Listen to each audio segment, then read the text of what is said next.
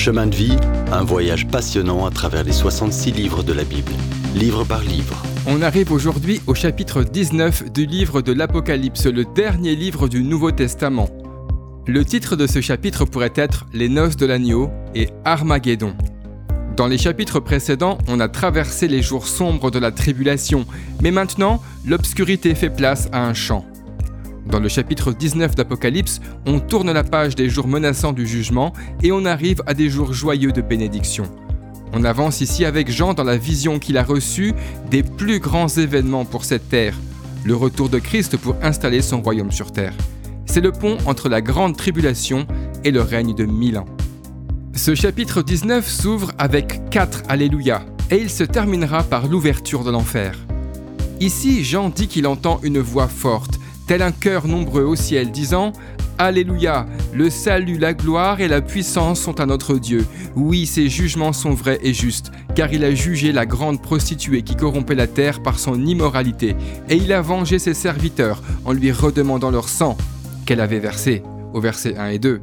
Puis au verset 3, ils dirent une seconde fois, Alléluia, et la fumée de cette ville s'élève au siècle des siècles. Et au verset 4, les 24 anciens et les quatre êtres vivants se prosternèrent alors et adorèrent le Dieu qui est assis sur le trône en disant Amen, Alléluia.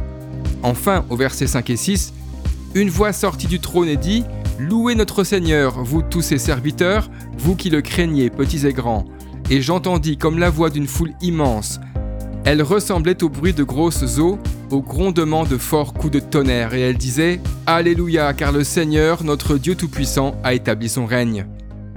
Dans les scènes d'adoration des chapitres 5 et 7 du livre de l'Apocalypse, on voyait les anciens, l'Église et les anges innombrables et les agents créés, tous adorer Dieu. Maintenant, ce sont les saints de la tribulation qui se joignent au chant. C'est la première fois qu'ils peuvent prononcer le grand mot de victoire de l'Ancien Testament. Alléluia. Remarquez que c'est la seule fois que ce mot est utilisé dans le Nouveau Testament. Les 24 anciens posent aussi leur couronne en chantant Alléluia. On fera partie de ce mariage céleste.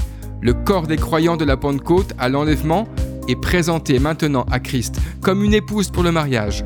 Comme épouse, on révélera la gloire de l'époux. On sera exposé au regard de tous, nous pécheurs sauvés de l'enfer, maintenant au ciel sans aucun droit d'y être. La seule raison de notre présence au ciel, c'est qu'on lui appartient et que sa justice est la nôtre. Aucune autre créature ne jouira d'une telle douceur. Écoutez ce que dit le verset 9. Heureux ceux qui sont invités au festin des noces de l'agneau.